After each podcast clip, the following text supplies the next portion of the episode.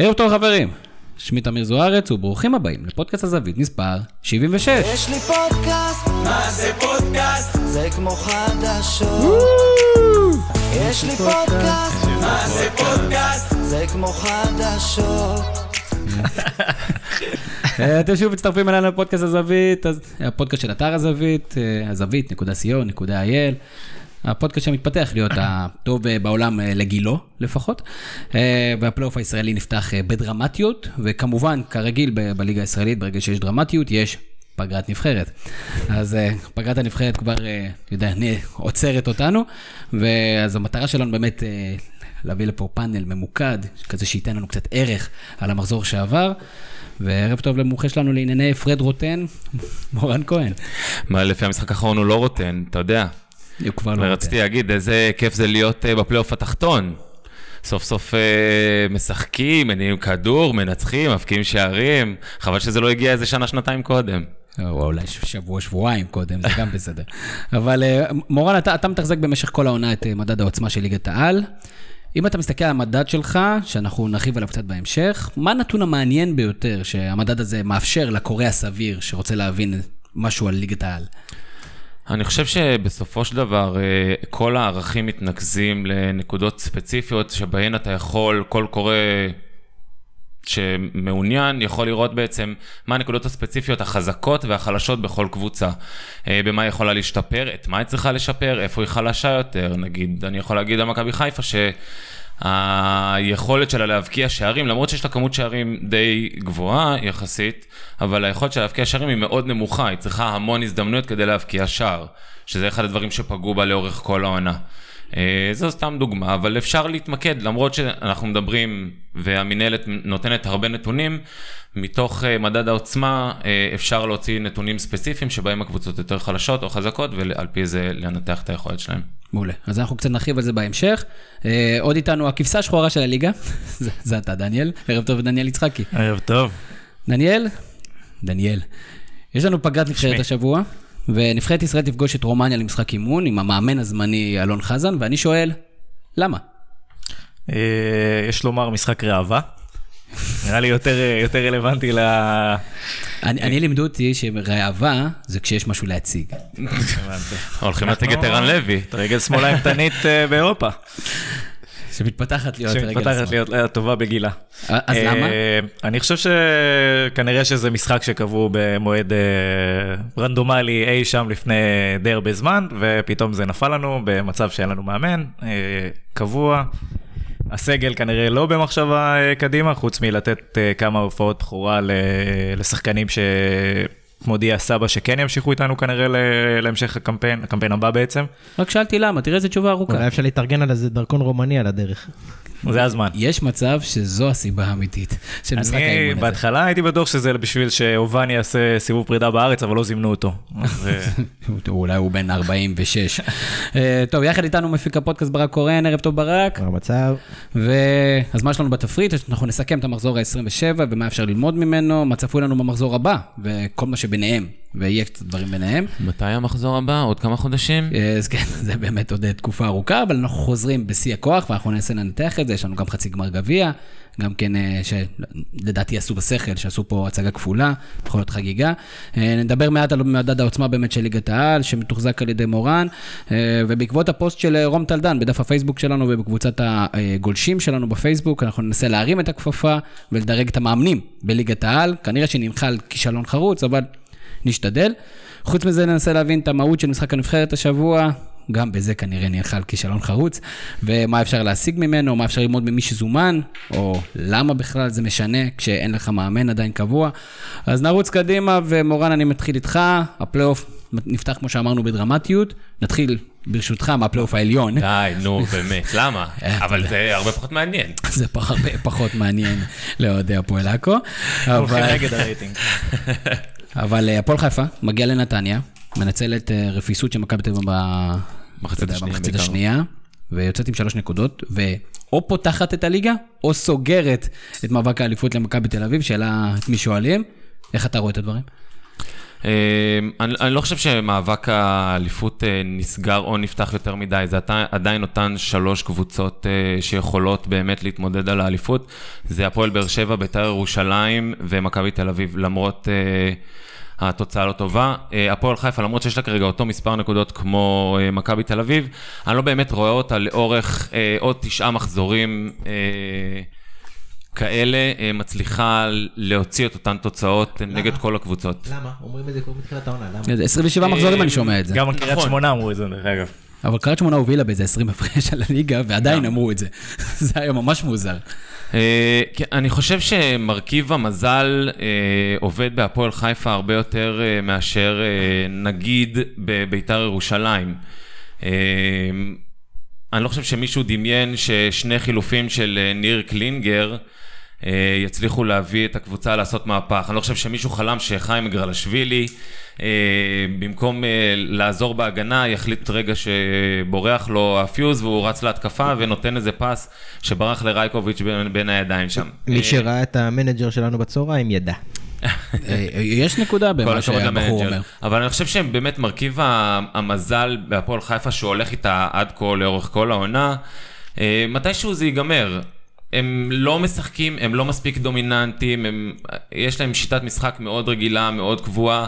אה, אני חושב שלאורך זמן אה, בפלייאוף העליון אה, משחקים נגד קבוצות חזקות עם מאמנים טובים, שידעו להתמודד אה, ולבטל את, ה, את היכולות היחסית אה, די... אה, לא רוצה להגיד ידועות, בוא נגיד את זה ככה. אבל שוב, הם היו ידועות, הם. מצליחים, תחשוב, הפועל חיפה, אין- למרות השינויים בינואר, צריכה לרוץ, הם עדיין בחצי גמר הם גביע. מגרדים, הם מגרדים ניצחונות, הם מגרדים ניצחונות. זה לא שהם אה, טובים, זה לא שהם אה, דומיננטיים, זה לא שהם מראים איזה שהם יכולות אה, מיוחדות.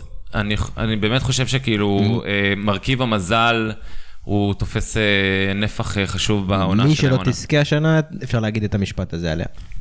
אני לא חושב, אני, אני, אני לא חושב, כי אני חושב שמכבי תל אביב, נכון שהיא לא מציגה כדורגל אה, מרשים, אבל היא נתנה אה, סיבוב שני מעולה, גם אם לא כל המשחקים היו מדהימים. אני זוכר אה, שלוש עונות אה, של אליפות של רוני לוי שהכדורגל לא היה מדהים, אתה יודע. אפשר לזכות באליפות בלי כדורגל מדהים, אבל בהפועל חיפה אתה לא... אתה רואה שיטת משחק אחת קבועה, רגילה, שעובדת כרגע טוב. אפרופו הקבוצה שעשתה הכי הרבה נקודות מחילופים בליגה. שזה דבר מדהים, ואנחנו באמת, אה, מהבחינה הזאת, אנחנו ראינו, גם כן אורי קופר אה, פרסם את זה, גם כן יוסיפוביץ' פרסם את זה, פרסמו שני נושאים שונים, אחד לגבי שערים של מחליפים, וגם שערים של שחקני לא הרכב. ו- ובשניהם, הפועל חיפה יודעת לשתף את השחקנים בצורה נכונה, מה שאי אפשר להגיד על מכבי תל אביב, שזה, אנחנו אולי נגיע אחרי זה לביקורת על ג'ורדי, הביקורת המשמעותית על ג'ורדי זה היכולת שלו לשלב שחקנים נוספים בסגל, ושיהיו משמעותיים. הוא לא מגיע לזה, קלינגר כן עושה את זה, אז למה אנחנו לא שומע, למה לא שומע ממך פרגון? עזוב אותך, דניאל, למה אני לא שומע ממורן אני, פרגון? לא, אני... גם אגיד שהכדורגל הוא לא כדורגל גדול, אבל מצד שני גם אף קבוצת צמרת לא באמת, אה, לא באמת מציגה כדורגל גדול. הפועל חיפה יודעת להיות תכליתית השנה ולהוציא 120% מהסגל שלה. זה 120? זה 120. זה לא 580 אחוז מהסגל שלה? כפולות של 120, זה ככה. הבנתי, אז, אז, הפועל, אז אתה מסכים עם, עם הקביעה של מורן, שהיא ש... לא במרוץ האליפות? בוא נגיד שמסכים חלקית. אני חושב שהיא עדיין שמה, אה, מחזור הבא, לפחות המשחק שלהם מול הפועל באר שבע לדעתי משחק קריטי מבחינתם. אה, ש... שיגיד הרבה לאן העונה שלהם, כאילו, בוא נגיד בשלב האחרון, אם, בסיום, הם? יהיו בסיומת או לא בסיומת. רגע, מתי הם פוגשים בכלל את הפועל באר שבע? מה זרקת לי הפועל באר שבע עכשיו? זרקתי הפועל באר שבע כי הפועל באר שבע לדעתי תהיה שם, ביתר ירושלים, גם, גם, גם אם המשחק, גם אם היא תפסיד את המשחק בטרנר, הניצחון שלה על נתניה במחזור האחרון, נותן לה את האוויר לנשימה הזה, אה, ומכבי תל אביב שחייבת לנצח את מכבי נתניה, במחזור הבא. שנראה אם זה קורה. ברק, הרבה אנשים אומרים, אתה יודע, הפועל חיפה, מזל, בית"ר ירושלים, מזל, הפועל באר שבע, נס, מכבי תל אביב, הכי חזקה, ואנחנו רואים שהיא חמש נקודות. בוא נדבר שנייה על בית"ר ירושלים. מזל, נס, אני לא מאמין בזה. אני חושב שבסופו של דבר, בכל כך הרבה מחזורים, יש לך מספיק מדגם מייצג כדי להגיד, בית"ר ירושלים רצה לאליפות, לא רק רצה לאליפות, רצה לדאבל, ישבנו כאן, והיא ממשיכה לנצח, משחק קשה נגד מכבי נתניה. למה לא מפרגנים לבית"ר ירושלים? או שעכשיו הטרנד הוא לא לפרגן להפועל חיפה. האמת, בול בפוני, מה שנקרא, מאוד קשה לי עם הסיפור הזה. שאוט אאוט, משה, אבשלום, אה, עם כל הגנבי דעת, אה, או לחקור את הדבר הזה סטטיסטית, או לבדוק מה, קורה עם ה... לנ- לנסות להבין מה קורה. אבל יש מקרים שצריך להבין שחורגים מהסטטיסטיקה, חורגים מהנורמה, חורגים ממשהו שאנחנו יכולים להבין. זה פשוט קורה, וצריך להכיל את זה ולהבין את זה. הם פשוט מתחברים, יש להם, כנראה אחרי חדר הלבשה שלהם בריא, הם שחקנים אה, אוהבים אחד את השני, משחקים טוב, הולך להם. אסור לזלזל בהם, הם מועמדים לגיטימיים ביותר, ורצים לדאבל, לא אה, אפילו רצים בכל המסגרות. אני, אני באמת לא מצליח להבין בשום צורה אנשים שפוסלים אותם, או... זה אגב, כמו כנ"ל גם הפועל חיפה, עובדתית, הם עדיין במרוץ, מתפקדים, לא פוסל אותם. לא, אה, אה, אגב, אומרים על ביתר שהם, אה, שהם ייפלו כבר מלפני חודשיים. הם, הם חשבו שלא יפתחו את הליגה. ואגב, קונספירציה, מקרה ורן, זה כנראה עוד, עוד, עוד, אה, עוד אה, הזדמנות להצליח עוד יותר, ולרוץ כן, לאליפות, זה ולסגור את. האליפות אה, בדיוק. הרמטית. בית"ר ירושלים יש להם אה, אה, נטייה, הם מת- מתודלקים מאירועים יוצאי דופן, מעניין מה מה הם מתכננים לנו בסיבוב השני של הפלייאוף, שיצטרכו להרים את הרמה ואת הרף. אגב, אני חושב שביתר ירושלים בהחלט אה, מועמדים לאליפות. אה, זה לא שהם שם במקרה, דווקא ביתר ירושלים הרבה יותר מהפועל חיפה, כן מראים איזה שהן יכולות אה, התמודדות עם אה, הקבוצות, עם, בוא נגיד, לאורך זמן. עם שאר הקבוצות אה, בפלייאוף העליון. אה, ההתקפה שלהם מדהימה, אם הם יצליחו לשפר את החלק ההגנתי, וזה מה שקרה בשלושה משחקים האחרונים שהם לא ספגו אף שער, הם לגמרי, לגמרי, לגמרי יכולים ללכת עד הסוף, וזאת לא תהיה, זאת אולי תהיה הפתעה, אבל יחסית לכדורגל שהם משחקים, זאת לא תהיה הפתעה בכלל. אני מאוד מחכה למשחק בטרנר, דרך אגב, מחזור הבא. בדיוק, זה הספתח של המחזור השני של הפלייאוף, הולך להיות בלאגן. ראינו את בית"ר ירושלים פוגש את הפועל באר שבע לא מזמן בטרנר, טובה יותר, עדיפה. משחק מעולה. הייתה אמורה לנצח, אני חושב שהיא לא מספיק האמינה שהיא מסוגלת לנצח שם, וזה די עצר אותה. אבל בית"ר ירושלים, אני, סוף סוף יש לנו אה, זה, קונצנזוס פה בפאנל. אגב, אני- יצא ממש אה, אה, מדהים שכל משחק בפלייאוף קובע. אין אין דבר כזה שיהיה מחזור, אנחנו פה אומרים, המשחק הזה יקבע, המשחק... כל משחק עד הסוף הוא זה שיקבע. נכון. אסור לאף קבוצה ליפול עכשיו בשום בשום משחק. אה, נכון מאוד, אבל אני חושב שעדיין האליפות עוברת בטרנר. אה, אם רוצים לקחת להפועל באר שבע את האליפות, מישהי תצטרך אה, להוציא ממנה נקודות שם, אה, אם יצטרך להוציא את כל השלוש, זה יביא אותה קדימה. קשה לי להאמין שתהיה קבוצה כמו בשנים קודמות שתאבד את כל הנקודות.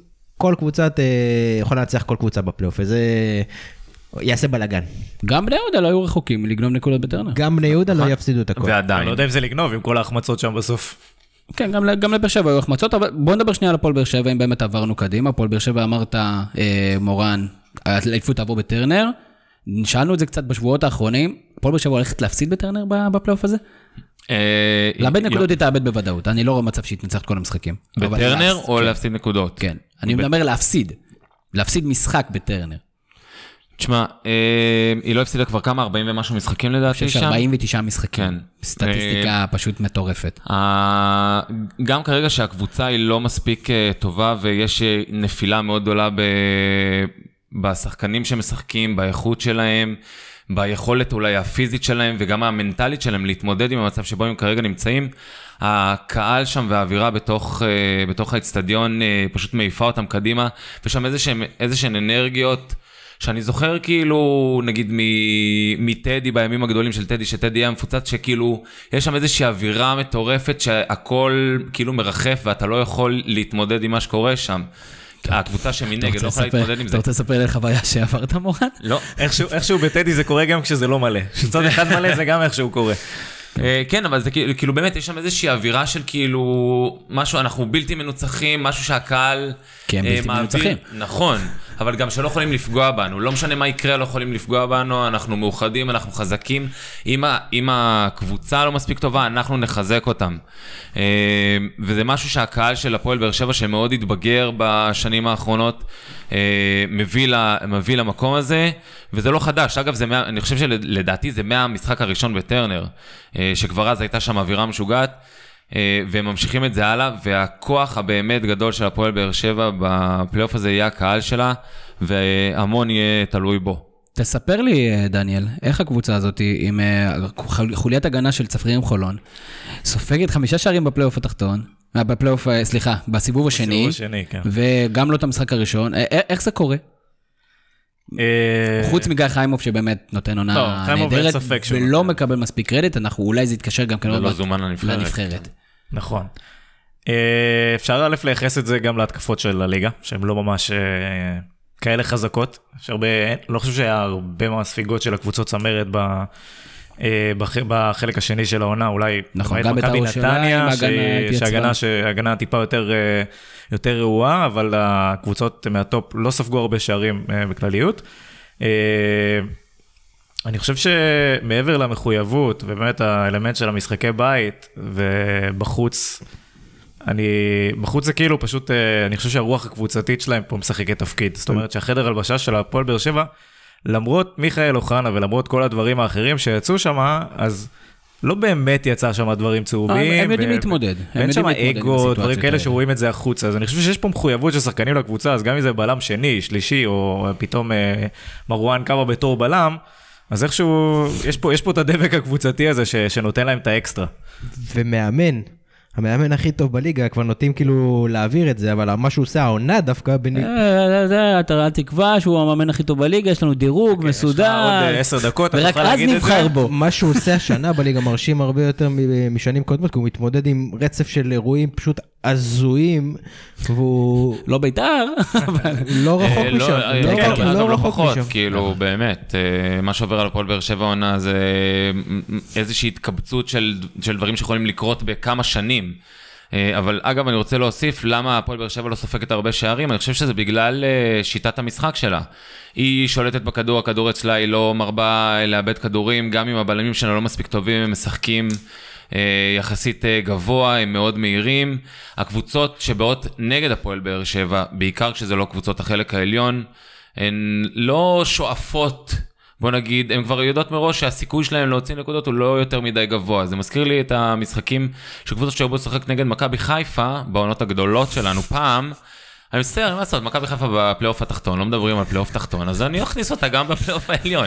אז, אז, כן, אה, אז רגע, נגיד- רגע, אני, רק אתן הקדמה שנייה למאזינים, אה, עכשיו אה, מורן ייקח אותנו מסע בזמן, עשר שנים אחורה. איזה בבקשה, עשר, בוא, מורן, אני כן. רוצה לקחת אותך ל-93-94. קבוצות באמת אה, לא היו באות כדי אה, באמת לנסות להוציא נקודות, כדי לנצח. הם אומרים בוא ננסה לעשות, אה, לא לספוג עד דקה כזאת וכזאת, ואז אולי ננסה לגנוב איזשהו שער. בקיצור... אה, זה, אני אומר, הסיבה שהפועל אה, באר שבע לא ספגה הרבה שערים קשורה גם לשיטת המשחק שלה ושל הקבוצות שבאות נגדה. אה, לדעתי, לדעתי, אגב, במשחקים, הראיתי את זה במדד העוצמה, סליחה, דניאל, אה, במדד העוצמה, אה, שעשיתי סיכום של כל העונה של המשחקים בינן לבין עצמם, אה, הפועל באר שבע דווקא התקפית אה, לא טובה נגד אה, קבוצות אה, הפלייאוף העליון. כבשה רק תשעה שערים, ומנגד היא גם ספגה תשעה שערים. זה אומר שקבוצות הפלייאוף העליון לא מפ... יודעות לנצל את נקודות התורפה של הפועל באר שבע, ויודעות לפגוע בה בנקודות החלשות. נכון, מאזן לא טוב, טוב שהעלית את הסיפור הזה, וזה בדיוק לוקח אותנו ל- לסיפור הבא. פועל באר שבע, בית"ר ירושלים, רביעי לרביעי, לפי מה שרשום לי פה, שבע וחצי בערב, אה, אבל לא בטוח שזה לא השלישי לרביעי בכלל, אבל לא משנה. אז זה- ההתקפה הטובה בליגה מול ההגנה הטובה בליגה. ומה יהיה? יהיה ההתקפה הטובה בליגה לדעתי. איזה סוג משחק אנחנו הולכים לראות? אה, הייתי, אני חושב שזה יהיה פחות או יותר כמו ההתמודדות האחרונה. זאת אומרת שביתר אה, אולי עכשיו, במשחק הקודם זה היה נראה שהיא פחות מאמינה בעצמה. אה, וגם לקראת הסוף, גם אני חושב שאיתי שכטר דיבר, אז הם הורידו קצב כדי לא, כדי לצאת עם משהו מטרנר. אני לא חושב שזה יהיה המקרה, אבל אני חושב שאם הם יגיעו, אה, אה, נקרא לזה דקה 60, דקה 70 ביכולת לנצח, הפעם הם כן ייתנו את הגז ולא, ולא, ולא יורידו את הרגל מהדוושה. משחק קשה מאוד לשופט, לשפוט. שכטר, מליקסון ולחץ, בוא נראה את שכטר כשיר בכלל למשחק הזה. ולחץ תקשורתי, לדעתי לא מוצדק, אבל זה על באר שבע שמתייגים אותה כ... אני לא יודע מה היה את הדיבור הזה עכשיו בזמן מאמי, ישמע האחרון. מאמי, הרבה ומנסים להוכיח, שהיא מקבלת הטבות מכלל שופטי הליגה. אה, מורן, מי אתה לוקח? איזה שופט אתה לוקח שישפוט את המשחק הזה בצורה... ב- באיזה שופט אתה. בוטח? יצחק בן יצחק. לא, אני חושב, אה, אני חושב באמת שאלון יפה צריך אה, לנהל את המשחק הזה, יש לו הכי הרבה ניסיון במעמדים כאלה, ו... הוא עושה רושם השופט שהוא הכי בכיר פחות- שלנו, למרות שהוא בשנת אה, פרישה לדעתי, אם אני לא טועה. אה, ודווקא, או, לקראת שנת פרישה, משהו כזה, כי כבר אני- רואים ששופטים אחרים קיבלו משחקים מרכזיים, ואלון יפת, ראיתי אותו בכל מיני משחקים אה, אזוטריים כאלה, שהוא ככה קצת טייל על המגרש והיה לו קצת משעמם. פלייאוף תחתון. אה, כן, כאלה, לא רציתי להגיד עוד פעם מכבי חיפה, אבל ראיתי אותו ביותר מדי משחקים של מכבי חיפה עונה. אני חושב שאלון יפת הוא עדיין השופט הבכיר אה, שלנו. ואגב, לגבי המשחק הצפוי, אה, אני לא, לא צופה שיהיו שינויים במשחקים אחרים. אה, ביתר היא קבוצה שפחות אוהבת לשלוט בכדור, אוהבת לבצע מעברים מהירים. באר שבע קבוצה מאוד דומיננטית עם הכדור. תנסה להגיע לאגפים. אורן ביטון בעונה מדהימה מבחינה התקפית, היא תנ- תנסה ללכת בעיקר על צד שמאל. אורן בי- ביטון יחד עם וואקמה. על קונט, שניהם ביחד יכולים, או קונטה, שניהם ביחד יכולים אה, לעשות לו קצת אה, צרות שם. שאלה איזה שלישייה יבחר לעלות, אה, שלישייה באמצע יבחר לעלות אה, בני בן זקן, אם הוא ינסה להתמודד עם העוצמות של באר שבע באמצע, או שהוא יוותר על זה וילך על אה, מהירות, מהירות, מהירות, התגוננות מאחורה ומהירות קדימה. מה אתה היית עושה? עזוב אותך מהבן בן זקן הזה. אני ובני בן זקן זה בערך אותו דבר, לא? אני מחכה להוראות מאלי. טוב, יצאת מזה. בוא נדבר שנייה על מכבי נתניה, דניאל. בקצרה, כי בכל זאת הם לא מספיק מעניינים בפלייאוף העליון. לגמרי. איך אתה היה ראית את ההתמודדות עם בית"ר? משחק מאוד מוזר, אה, די דומה למשחק הקודם לדעתי. של המ- של המשחק הראשון אחת. בסיבוב הראשון. המשחק המשקר אה, נקרא לזה ככה. אה, שליטה בכדור, הגעה להזדמנויות, לא מספיק מסוכנות, אה, ביתר אה, מאוד תכליתית, יודעת, אה, אני חושב שכמו שמורן ציין פה לקראת המשחק מול באר שבע, יודעת לא לשלוט בכדור, אבל יודעת לעקוץ אותך כשצריך. אה, שוב, היה כמה החלטות אה, מעוררות מחלוקת אה, מבחינת שיפוט. אבל מעבר לזה, ביתר ידעו לעשות את העבודה, נתניה קצת יצאו נאיבים, כמו שהם עושים. אתה צריך להתכונן שמול בית"ר ירושלים אתה תספוג שני שערים. אם לא תשים שערים. בסטנדרט. לא, כן, הממוצע שלהם מטורף. אה, שניים ומשהו שערים למשחק, זה, אני לא, לא כן, כן. בדקתי שנים אחורה, אבל לדעתי זה, זה בטוח בטופ העליון של כמות השערים למשחק. מורן, בוא נדבר על ג'ורדי קרויף. מה אתה רוצה לדעת על ג'ורדי קרויף? האם, יש, אני יכול להגיד לך שבקהל של מכבי תל אביב יש אה, דיסוננס מאוד מאוד גדול בין אנשים ששוב, אה, ג'ורדי קרויף, וסך הכל אה, זה, ופתיחה לא טובה, ושיפור, והשיטה עובדת והכל, לבין אנשים שפשוט בטוחים שבלי ג'ורדי קרויף מכבי תל אביב היום הייתה 5-6 נקודות בפסגה. אין חולק על הסגל של מכבי תל אביב, לפחות, לדעתי לפחות, שהוא בטח טוב מהטובים בליגה. בליגה, אם לא הטוב ביותר. עדיין 5 נקודות במקום הראשון. ולמרות הסיבוב השני, כמו שאתה אומר, יחסית טוב, יותר מדי מה זה. יחסית טוב? סליחה, אנחנו מדברים פה על אה, 82 אחוזי הצלחה, 30 נקודות, או אבל 32 זאת מתוך אומרת, 39. בהשוואה לאיפה הוא איבדו את הנקודות. זאת אומרת, אם ניצחת את כל הגדולות, כולל בבית ובחוץ, ואז באת ואתה הפסדת בבית להפועל רעננה, ועשית תיקו עם אשדוד, ועשית שזה- תיקו עם בני יהודה, זה בדיוק ההבדל. אז אגב, יש לי לעומת שאלה. זאת הפועל באר שבע, לדוגמה, 16 משחקים נגד קבוצות מה- מהפלייאוף התחתון, ניצחה משוגעת. 15 משחקים והפסידה אחד בסמי עופר. אז שם הנקודות עוברות. אוקיי, אבל עכשיו הגענו לפלייאוף העליון, שאנחנו מתמודד, שאתם, אה, מכבי תל אביב מתמודדת נגד הקבוצות הטובות שאותן ניצחתם. האם זה לא נותן לכם קצת יותר אופטימיות? אופטימיות, ואז הפסדת להפועל חיפה. כן. זאת אומרת, אם מכבי תל אביב הייתה. מנצחת את הפועל חיפה, וסוגרת את הסיפור הזה במחצית הראשונה, כמו, ש... כמו שהיה אמור לקרות אולי, אז אולי היה שיח אחר, ואני מניח שכולנו יושבים פה ואומרים, וואי, אם מכבי תל ניצחה 3 0 עכשיו את הפועל חיפה, מגיעה לפלייאוף הזה עם המון המון ביטחון, מגובה בכך שהמצ'אפ שלה הוא טוב מול אותן קבוצות. אבל חמש הפרש. ומכבי תל אביב תאבד עוד נקודות בגלל שיש גם משחקים קשים. אני לא משוכנע שהיא לא מאבד נקודות נגד נתניה, שזה סוג המשחקים שמתאים למכבי תל אביב לאבד נקודות בהם, ואז מה זה משנה אם תנצח את באר שבע ואת בית"ר ירושלים? אה, קודם כל זה משנה, כי הן מתמודדות ישירות על התואר. לא, אבל ההפרש יהיה גדול. אה, בוא, קודם כל, אני אומר בדיה צרה לשעתה, בואו נחכה ונראה מה יהיה אחרי המשחק.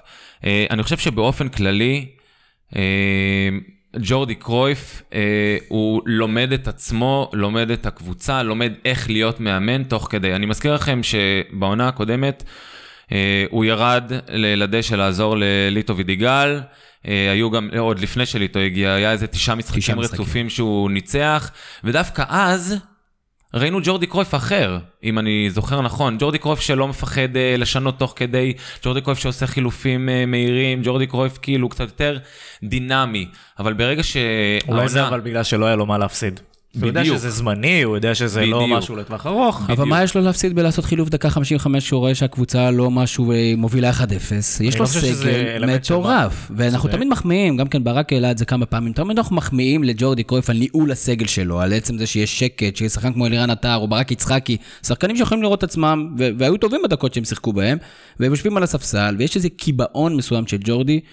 לפחות שקיבל ביטוי במשחק נגד הפועל חיפה, גם בשיטת המשחק, מבחינת חילופים. אני, אני לא חושב וגם מבחינת החילופים. אני חושב ששיטת המשחק של מכבי תל אביב היא טובה, בייחוד שדסה, גולסה ופרץ, זה עובד מאוד טוב. גם מחצית ראשונה של מכבי תל אביב הייתה מאוד דומיננטית, מאוד טובה, הגיעו להזדמנויות. היו שם כמה מהלכים מדהימים, באמת, כאילו, של קבוצת כדורגל מאומנת. אתה לא יכול להגיד שמכבי תל אביב לא קבוצה מאומנת. שזה הדבר הראשון שאני רוצה לראות, ב... עם... שאני שופט המאמן שלי.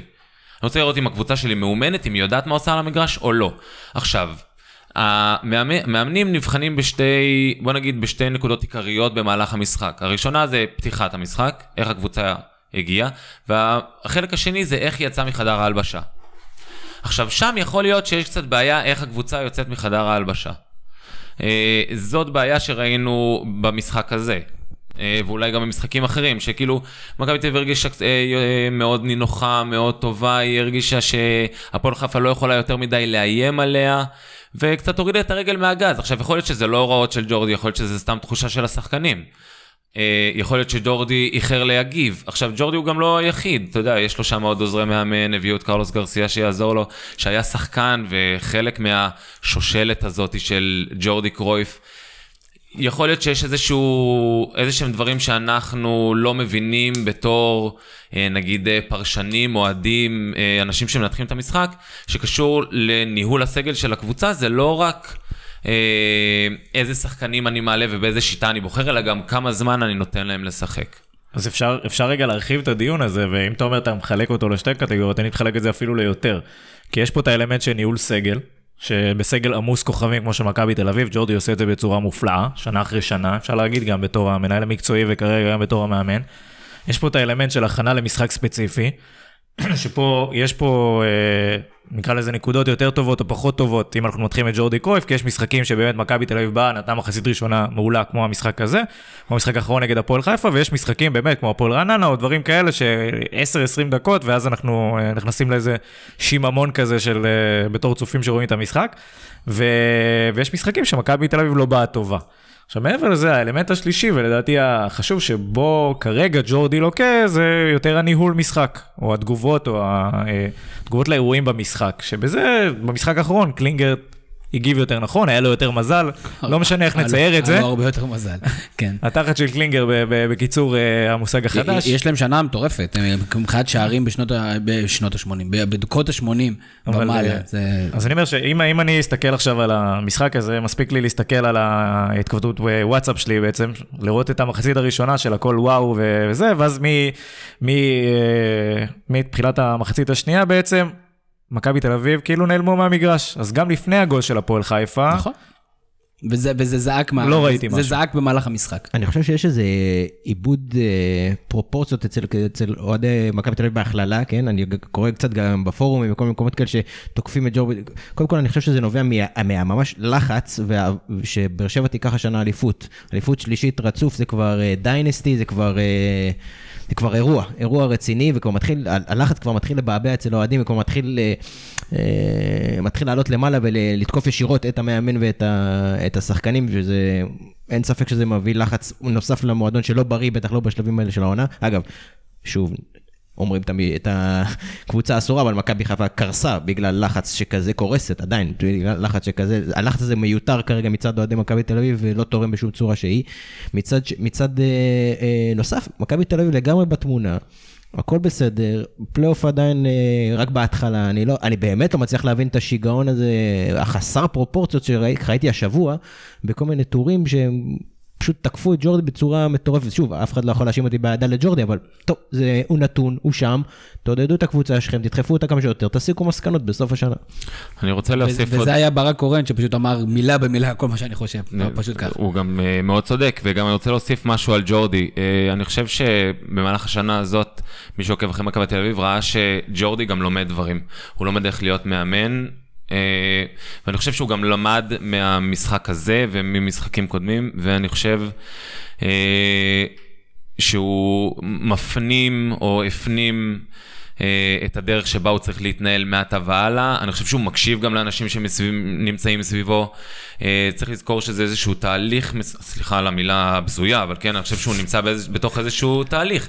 וזה הכל מאוד, באיזשהו מקום, הכל מאוד חדש לו, גם העמדה, גם הניהול עצמו של המשחק, איך צריך לנהל אותו, uh, לשמור על השחקנים, מי כן צריך לשחק, מי לא צריך לשחק, מתי אני עושה את החילופים. Uh, הוא מאמן שהרבה יותר, וראינו את זה גם במשחקים אגב נגד הפועל באר שבע, אם, אם אני זוכר שהוא הרבה פעמים מגיב, הוא הגיב לברק בכר ולמהלכים של ברק בכר, ראינו שהפעם הוא גם מגיב למהלכים של ניר קלינגר.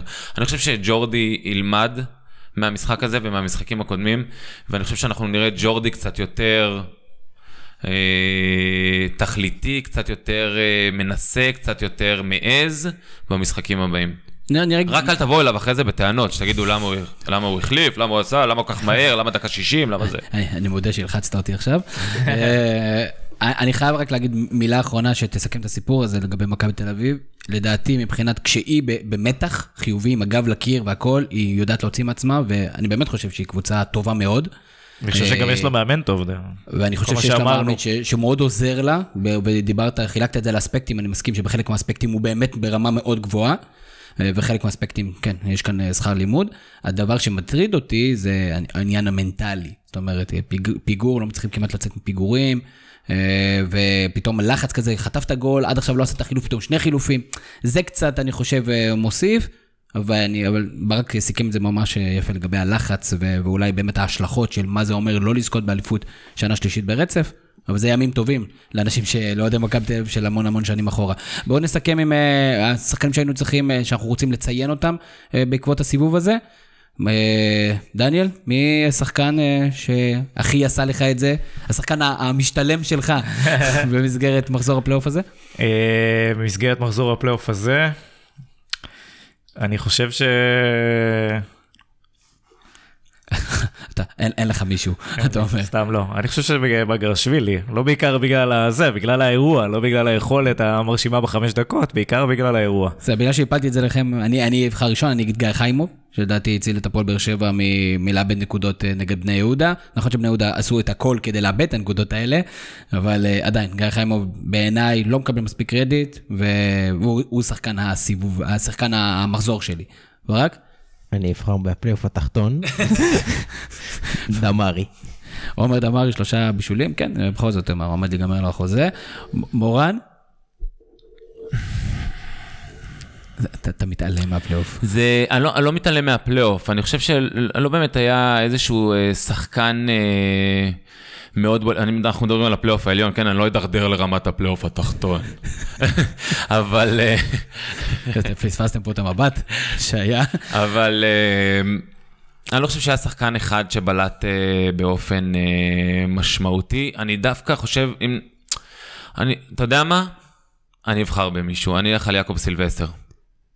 או, עכשיו אתה מדבר. אה, שה... כאילו אם אני חושב שמישהו שבאמת השפיע בצורה מאוד משמעותית אה, על, המ- על המשחקים, אה, הוא עשה כמה מהלכים נהדרים בתחילת המשחק. הוא כבש שער מאוד מהיר חוץ- שפתח את חוץ ה- מהשאר, עוד לפני זה עוד הייתה לו בינגו של מסירה. בית"ר, שלא לומר לו השם מסירה. המפורש שאסור לו לנהל קבוצת כדורגל, אבל כן, עוד בינגו מטורף. נכון. משוגע דרך לגמרי. אגב, לא מפתיע לפי כל הפרסמים. זה שחקן שעוקב אחריו שנה וחצי, אז אין פה באמת אלמנט של הפתעה מבחינתו. מפתיע מבחינתנו. אתה נכנס פה לנבכי אה, scouting של טביב, אני לא- לא יודע להגיד את זה, אבל... אנחנו באותו היי. username לתוכנת scouting. אה, זה של אה, טביבי, שי טביבי, פשוט. אה, בואו נסתכל קצת על המחזור הבא, שלושה משחקים, תרש- תרשו לי שאני אנתח רק את הפלייאוף העליון, לדעתי הפלייאוף התחתון סגור. אה, לא, לא, מה פתאום? מכבי נתניה, מכבי תל אביב? תנו לי הימור, מה הולך לקרות בנתניה לפי, ביום שלישי, השלישי לרביעי, שבע וחצי. אה, מחזור אמצע שבוע דרך אגב. משחק בית של? מכבי נתניה, נתניה, נתניה. בנתניה. כן, הלב אומר נתניה, הראש אומר מכבי כנראה, בגלל, ה, כמו שאתה אמרת, היכולת עם הגב לקיר, ובאמת, לדעתי, אתה אולי, אה, ברק, אה, קצת הרגעת את הרוחות, אבל לדעתי זה משחק סופר קריטי למכבי תל אביב להמשך, כאילו, יכול, יכול להגיד הרבה על המאבק האליפות. איבוד נקודות של אני מכבי תל אם אביב. מכבי תל אביב לא תנצח את המשחק הזה, זה גמור מבחינתה בעיניי. אני לא בטוח, כי יש משחק בין הפועל באר שבע לבית"ר ירושלים, לא? בסדר, אז זאת אומרת שהם עברו את זה. זאת אומרת, לא, אם קבוצה מנצחת שמה לא, והם... נגד מי הפועל באר שבע במשחק במחזור הקרוב? בית"ר ירושלים. זה מה שאני אומר. רגע, רגע, אל תרוץ למשחק השני. לא. תן- לי הימור. מכבי חי- מכבי נתניה, מכבי תל אביב. אה, אני רוצה להגיד משהו לפני שאני מהמר, אני מצפה, לא, זה לא המשחק. סליחה, לא הייתי פה ארבעה חודשים, תן לי להוציא משפט. טוב, אוקיי, טוב. אה, אני חושב ש... טוב, נחתוך את זה אחרי זה. למרות אה, הקשיים אה, של אוהדי מכבי תל אביב להגיע לאיצטדיון נתניה, אה, הפקקים והזה, וכל הבכי והחנייה, ואיך יוצאים ומתי חוזרים, אה, שעה וחצי הלוך, שעה וחצי חזור, יש איזה נהי כזה. אה, בכל מקרה, אני מצפה לתמיכה מאוד, מאוד גדולה של אוהדי מכבי תל אביב. המשחק בנתניה, אם הם יהיו שם, הם יוכלו לעזור לקבוצה שלהם לנצח, אם הם יבואו בכמויות גדולות, כאילו זה משחק בית של מכבי תל אביב. אה, מכבי- תאמר כבר. הימור, הימור. מה, תשמע, זה, זה, מה העניינים? רק הימור אתה רוצה? רק הימור. מכבי תל אביב. לא. תן לו פודקאסט לבד. תשמע, זה משוגע. לא, שמע, אנחנו נחזור אליך, תודה. דניאל אמר מכבי, ברק? הלב אומר תיקו מפואר. אני... האמת, האמת שאחד המשחקים הכי גדולים של אה, מכבי תל אביב, מכבי נתניה, היה 3-3 עם הגול המופרע של ערן זהבי. אה, אני קונה אחד כזה עוד פעם. אני לא קונה כזה, אני לא קונה כזה. משחק כזה, זה לפנתיאון. אותי. נעבור הלאה, טוב, ניסינו. בני יהודה, הפועל חיפה, אני מהמר שהפועל חיפה לא מנצח את המשחק הזה. אני איתך. אני מהמר על תיקו אבל. הפועל חיפה. תיקו. מה? שיניתי. לא, שיניתי. תוך כדי. תן לי סופי. היה לי קצרים במוח. תן לי סופי, תן לי סופי. אה, תיקו. תיקו. אני הולך על בני יהודה. בני יהודה. אף אחד לא יאמר על הפועל חיפה. תשמעו, אנחנו חרות. מדברים על זה שעה שיש להם... אה, לא, פשוט, אני טוען שבני יהודה תיקח נקודות בפלייאוף היא הזה, תיקח נקודה בני בפלייאוף. ויותר ממה שאנחנו חושבים. אה, דניאל דיבר על זה בפעם הקודמת, שלדעתו נכון. בני יהודה תיקח יותר נקודות מנתניה. בגלל זה אני מהמר על בני יהודה. בגלל שיטת המשחק שלהם.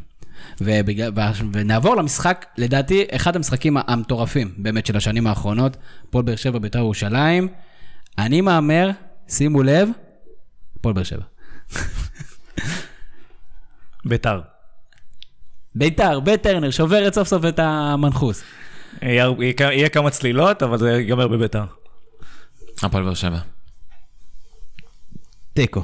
כן, האמת שזה הכי מתבקש שיהיה פה תיקו, אבל אה, זה, תיקו יותר טוב יהיה לבית"ר, בגלל זה אני חושב שהם כביכול ייתנו קצת לבאר שבע יותר. הם לא יודעים לשחק על תיקו, לא נראה לי שזה. קיים. בדיוק. הסיפור הזה עם באר שבע הוא פשוט לא ייאמן, כאילו הם משחקים בסגל כל כך... אני אומר, זה לא יכול- לא יכול באמת- להימשך, הדבר ה... מה מה מצבת השחקנים לעוד שבועיים וחצי? אני לא. מעט הם טל בעצמם יבוא לא. וידבר על המצבה. מה, ויטור פתאום יכול לפתוח, הכל יכול להיות, אי אפשר לדעת. זהו, אז אם וואקמה ו- נכון, ווואקמה ויטור גמר את העונה משחק, לפני שבוע, שבוע הבא, כנראה הוא ישחק. השאלה אם וואקמה יהיה כשיר, זה באמת נראה לי אלמנט שהוא אני אה, חושב די ששמרו מהותי. אותו עד הרגע הזה, כדי זה- ש... הוא- פתאום מפקיע גולים, אה, קבוצה מוזרה לחלוטין, כאילו, מה שקורה שם. אה, טוב, מורן כהן, מדד העוצמה שלך מתפרסם. עכשיו תורי לדבר? רגע, רגע. אנחנו נג- אנחנו נגיד לך מתי תורך לדבר, אנחנו צריכים, למנן את הסיפור הזה. מורן, מדד העוצמה שלך מתפרסם כמעט בכל שבוע בכמה חודשים האחרונים. אה, א', מדד שזכה לפופולריות אה, גם בקרב הקוראים שלנו, גם כן בקרב קהילת הטוויטר הגועשת, וגם דניאל כל פעם אומר לנו, דניאל, דניאל כל פעם אומר לנו, יצחקי כל הזמן אומר לנו שלדעתו זה הטור הטוב באתר, אה, זה משהו שאני כרגע המצאתי, ומעניין אותי לדעת מה היה הרעיון, מה הפרמטרים שעומדים מאחורי זה, והאם אתה מסוגל להגיד את כל מה שאתה רוצה להגיד במדד העוצמה בשתי דקות. אה, אני חושב שכן, תן לי לנסות. אה, בעיקרון הרעיון אה, נולד מזה שהמינהלת החלה לפרסם נתונים סטטיסטיים מאוד מפורטים לגבי כל המשחקים ולגבי שחקנים ספציפיים. ניסיתי בעזרת אנשים אחרים, הפצנו איזשהו סקר, לראות, לנסות איזשהו, איך קוראים לזה? חוכמת המונים, אה, לראות בעצם מה הנתונים הכי משפיעים על עוצמה של קבוצה. עכשיו, המדד הזה הוא מדד עוצמה סטטיסטית, בואו נשים את זה כרגע בתוך אה, מסגרת יותר רחבה, זה מדד, מדד עוצמה סטטיסטית, זה לא אה, מתחשב בזה אם הקבוצה ניצחה או הפסידה, זה מסתכל אה, רק על נתונים ספציפיים, על הנתונים הסטטיסטיים הספציפיים של אה, הקבוצות. אה, לכל מדד יש לו איזשהו אה, מקדם מסוים. אה, לכל אה, קבוצה יש מקדם גם מיקום, כי תוצאות שאתה משיג נגד אה, קבוצה במקום ה-14 זה לא זהה לנתונים הסטטיסטיים- הסטטיסטיים שאתה משיג נגד קבוצה במקום ראשון, שני או שלישי. אה, ובסופו של דבר מקבלים איזושהי תוצאה מסוימת, בעזרת אה, אחותי התותחית הצלחתי, היא לימדה אותי אה, אקסל, אי- אפשר, זה לא מסוג התוכניות האלה, אי אפשר פה למסור דשים, מורן. הילה, אני אוהב אותך. מה למ- מה למ- מה למדנו? מה אנחנו יכולים ללמוד? מה הדברים המרכזיים שאתה אומר אה, לעצמך, וואו, את זה לא הייתי יודע בלי המדד של- המדד שלי, איזה מגניב אני. קודם כל אפשר לראות שהקבוצות אה, הדומיננטיות, אה, בוא נגיד את זה קצת אחרת. אני יכול לראות למה קבוצות מצליחות ולמה קבוצות לא מצליחות. אה, נגיד, כמו שאמרתי מקודם, אני יכול לראות למה מכבי חיפה נמצאת בפלייאוף התחתון ולא בפלייאוף העליון. אני יכול לראות למה הפועל חיפה נמצאת בפלייאוף העליון ולא בפלייאוף התחתון. למרות שהנתונים הסטטיסטיים שלה יחסית הם מאוד, הם די חלשים, נמצאת במקום שישי כללי. אה, ומכבי חיפה נמצאת במקום חמישי כללי, אבל נמצאת במקום עשירי בליגה. או למה בית"ר ירושלים כל כך כל כך טובה ומתחרה על האליפות. זה בגלל שכל בעיטה, אה, כל איום אה, חמישי שלה גם נכנס לשער, שזה נתונים מופרעים לחלוטין.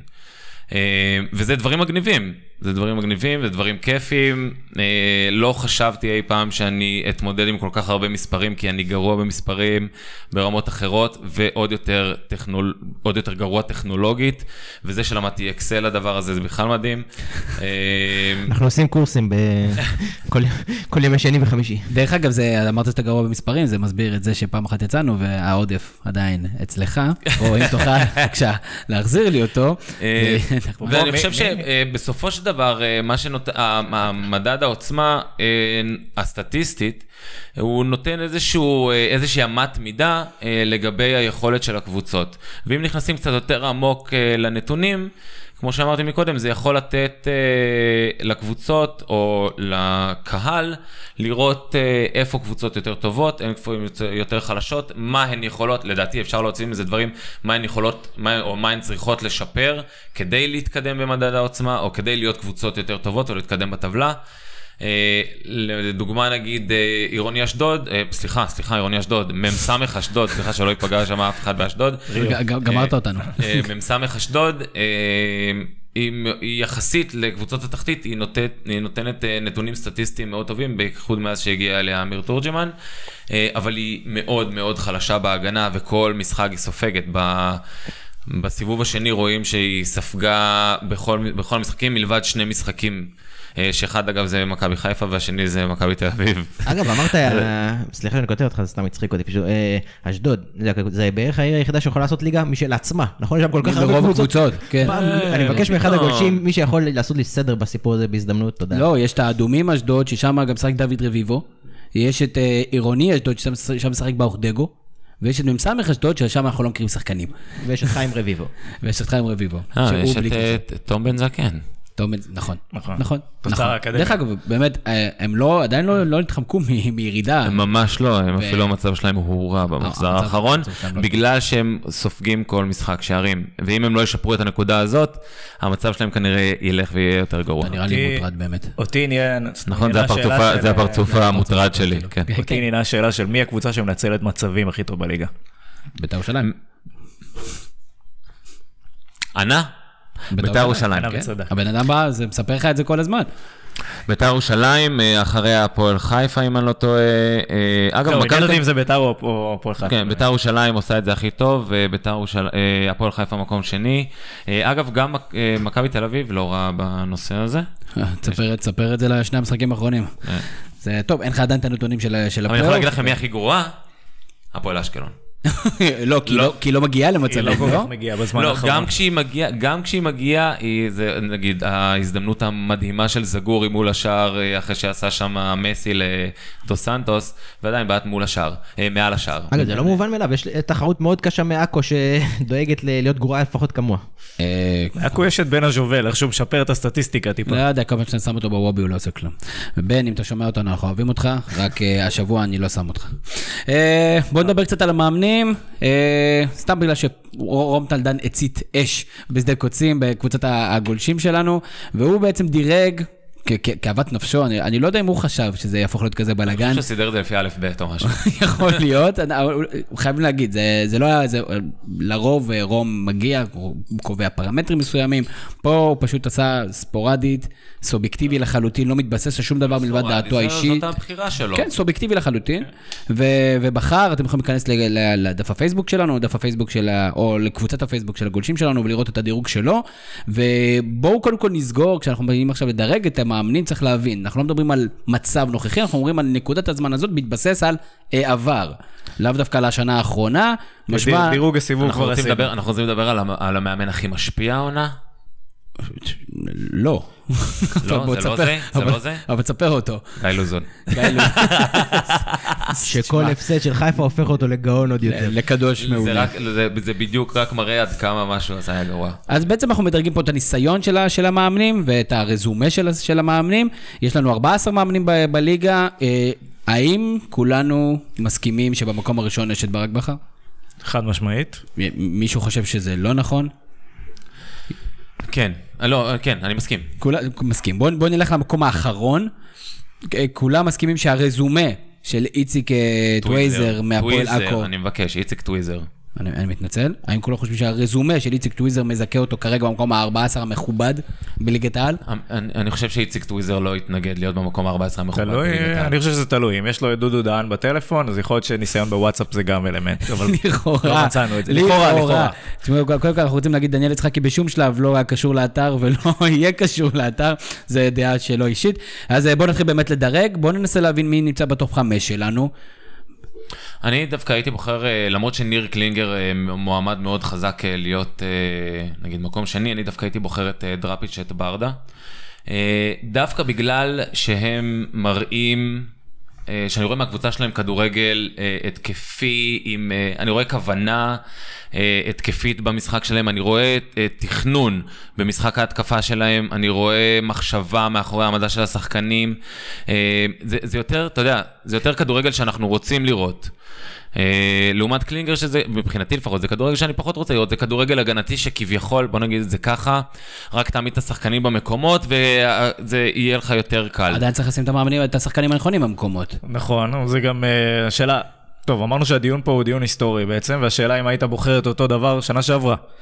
אה, לא, ב, לא רק בהתייחס ל, למצב העונה. אה, אני חושב שגם במשחק, אה, במשחק הגנה, אה, ההשפעה של מאמן היא קריטית, זאת אומרת העמדה נכונה או לא העמדה נכונה, ואנחנו גם רואים שהשיטה של קלינגר היא יותר, יותר אפקטיבית העונה. אני בכלל לא חושב ש- ש- שקלינגר שם. אני גם לא חושב שהוא בטופ מתנצל, חמש, בגלל למרות שהיה לו עשר שנים צודק. מחפירות, הוא הוריד אה, קבוצות ליגה. נכון. ו- והסתובב ב- ב- בליגות, בליגה לא? א'? אגב, בנושא לדראפיץ', לא עולה השאלה שעלתה בזמנו גם אה, עם פיני גרשון ודויד בלאט, מי שם בעצם המאמן המוביל והמשמעותי יותר? אני לא חושב, אנחנו כל את שניהם כרגע ביחד, לא? זהו, הוא- הדירוג. הוא לא מציג את עצמו כלבד, הוא לא, לא, לא. זוג. כל עוד הם עובדים כצמד, אני לא חושב שהחלוקה הזאת היא רלוונטית בכלל. נכון, כי כי הם הם שניהם ביחד. אני- אני- חוזרים כולנו מסכימים. ש"ג. אני מסכים שהם מקום העליזים. שני. זאת אומרת, זה לא רק השנה שלהם, כי גם בבית"ר ירושלים עשו אגב, עבודה אולי הם נהדרת. פיצחו פה איזה משהו, אולי אה, זוג מאמנים, סתם רעיון נבחרת, שתדבר עליה סתם. תשמע, אני לא חושב שיש פה. הכללות. אולי יש קונספט, אולי תמיד טובים השניים מן האחד ו...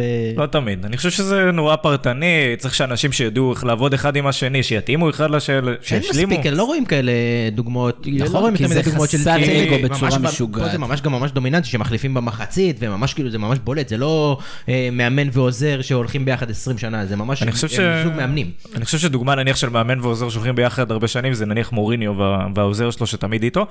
אני חושב שבסופו של דבר רוב האנשים מעדיפים שאחריות תהיה אצל מישהו אחד, שזה גם בא, אני משער שזה נלווה עם האגו וכל הדברים ש... זו נקודה. טובה, אנחנו מסכימים שהם הם המקום השני שלנו? כן. אני אז חושב אנחנו- שכן. אנחנו כולנו מסכימים. דרך אגב, פשוט קלינגר, הזכרתי את זה כי מהסיבה הפשוטה, שאם אנחנו הולכים היסטורית, הוא גם אחד המאמנים אולי היחיד בליגה ש... שהיה בליגת האלופות. נותן לו כמה נקודות. נכון, אבל, ואז עברו המון המון שנים מאז, ובגלל זה אני, אני לא חושב שהוא אה, בתחתית הרשימה כמובן, אבל לדעתי יש כמה מאמנים יותר סיסטמטיים ממנו. אה, שניים מהם שלדעתי מועמדים על המקום השלישי הם יוסי אבוקסיס וחיים סילבס. מורן לחיים סילבס לא שנה גדולה בקריית שמונה, בטח אכזבה שלא הגיעו לפלייאוף העליון. עם זאת, הוא עדיין נחשב כאחד מהמאמנים היותר טובים שיש לנו פה. איפה הוא עומד מול יוסי אבוקסיס? אני, אני, לא חושב, אני לא חושב שחיים סילבס אה, לפני יוסי אבוקסיס, אני חושב שיוסי אבוקסיס, למרות שחיים סילבס אה, עושה עבודה אה, סבבה בקריית שמונה, אני חושב שהציפיות ממנו היו שהוא יהיה קצת, אה, שהוא קצת יתקדם מבחינת האימון שלו, שהקבוצה תהיה קצת יותר טובה. ומה אתה אה, אומר על התקופה ברעננה? של חיים סילבס? כן. אני, אני חושב שחיים סילבס הוא מוח כדורגל מאוד טוב, אבל הוא מוח כדורגל הגנתי. הוא יודע להכין טקטית מאוד טוב את הקבוצות שלו. אה, הוא גם אמר את זה, אני חושב שהוא מבחינה טקטית הוא מכין את הקבוצות אה, מאוד אה, פרטנית, והוא היה, הרבה פעמים היה אומר, בהתקפה אני נו- נותן לכם כאילו לשחק, כאילו אני סומך על השחקנים היצירתיים שלי, נגיד פעם זה היה וואקמה, ונגיד היום אולי זה אסלבנק, אה, שנותן, אומר להם, אתם חופשיים מבחינתי ותעשו את המשחק שלכם, אני בונה עליכם את המשחק, את משחק ההתקפה שלי. אני חושב שהקפיצה הגדולה של חיים סילבס תהיה כשהוא ית, יתחיל לייצר גם משחק התקפה מסודר. אה, וזה דבר שאנחנו עדיין לא רואים. מבחינתי גם אבוקסיס וגם אה, סילבס נמצאים עדיין כרגע באותו שלב, אה, יחד גם עם קלינגר בעיניי. אבל התוצאות של אבוקסיס יותר יציבות, יותר בגלל זה אני- לאורך זמן, בגלל זה אני חושב. שאבוקסיס יהיה נגיד מבחינתי במקום השלישי. ועשה את זה גם עם קבוצות חלשות, כן, גם אני שם את אבוקסיס למעלה, במיוחד בגלל הקדנציה? בסכנין. כן. כולנו מסכימים? אה, כן, למרות שאני חושב שהוא עדיין לא סיים את ההתפתחות שלו כמאמן.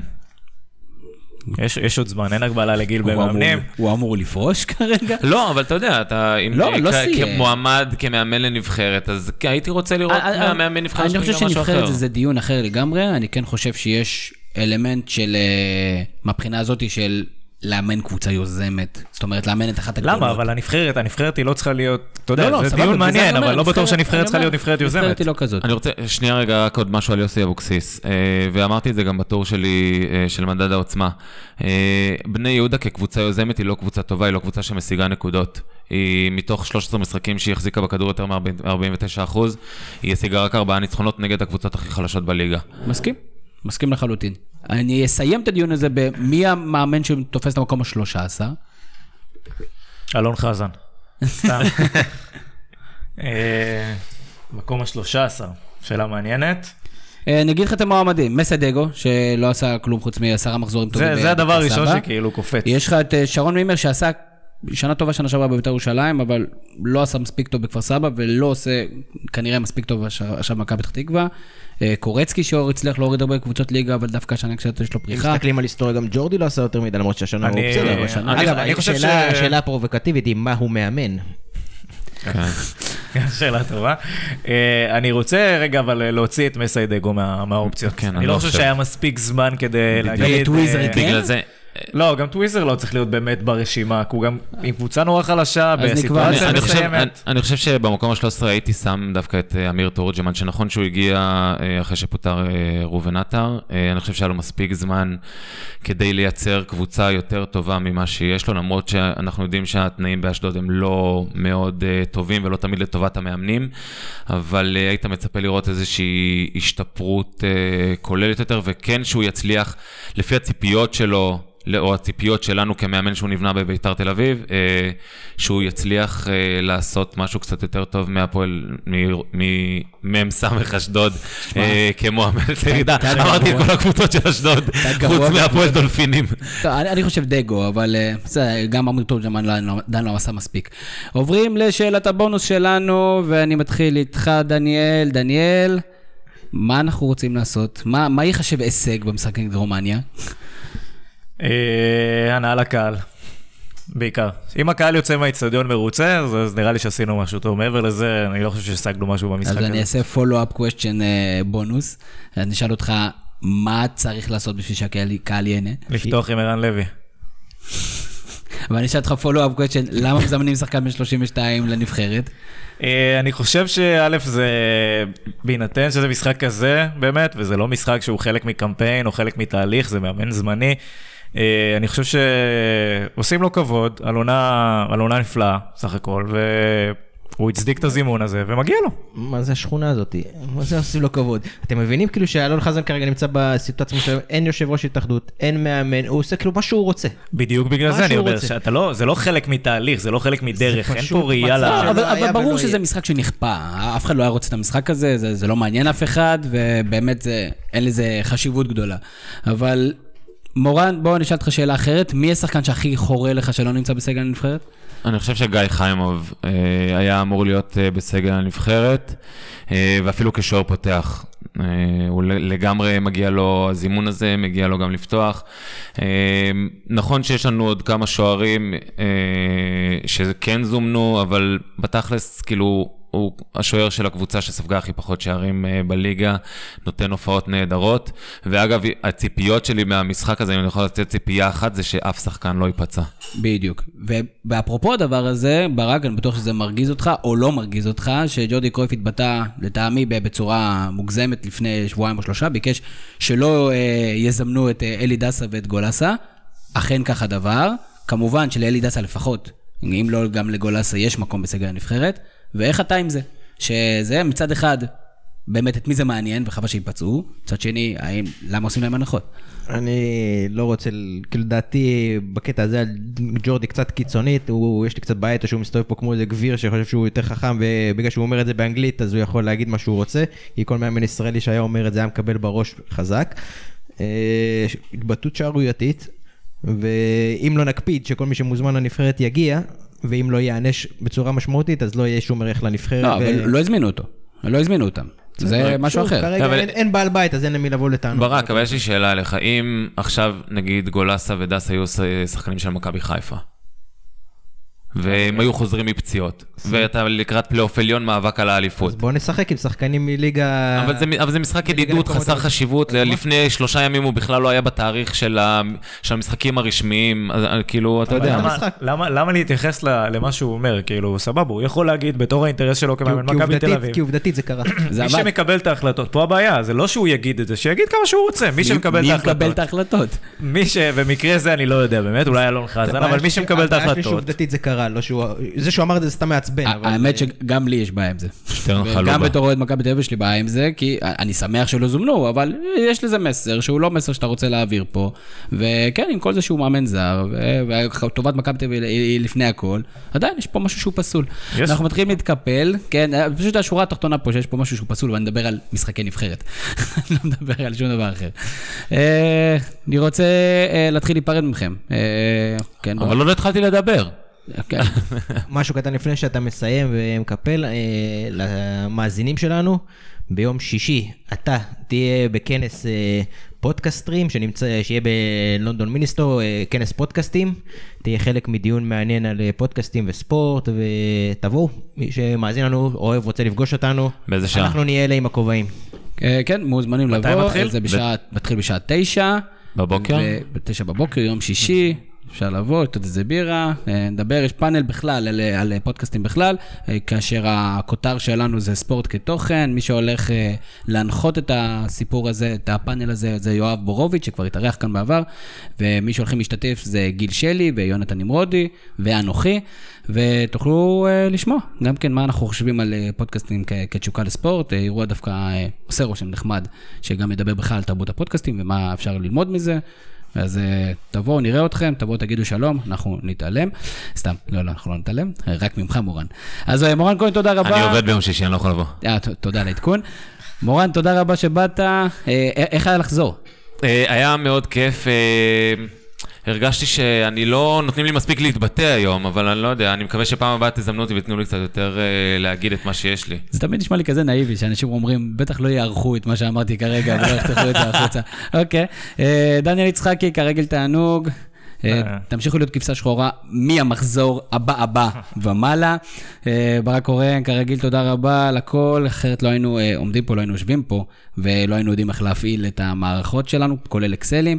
את הפודקאסט אתם יכולים לשמוע באתר, באפליקציית סאונד קלאוד, באפליקציית אפל, באפליקציית אנדרואיד. שיהיה לכם המשך ערב. נהדר. יש לי פודקאסט, מה זה פודקאסט? זה כמו חדשות. יש לי פודקאסט, מה זה פודקאסט? זה כמו חדשות.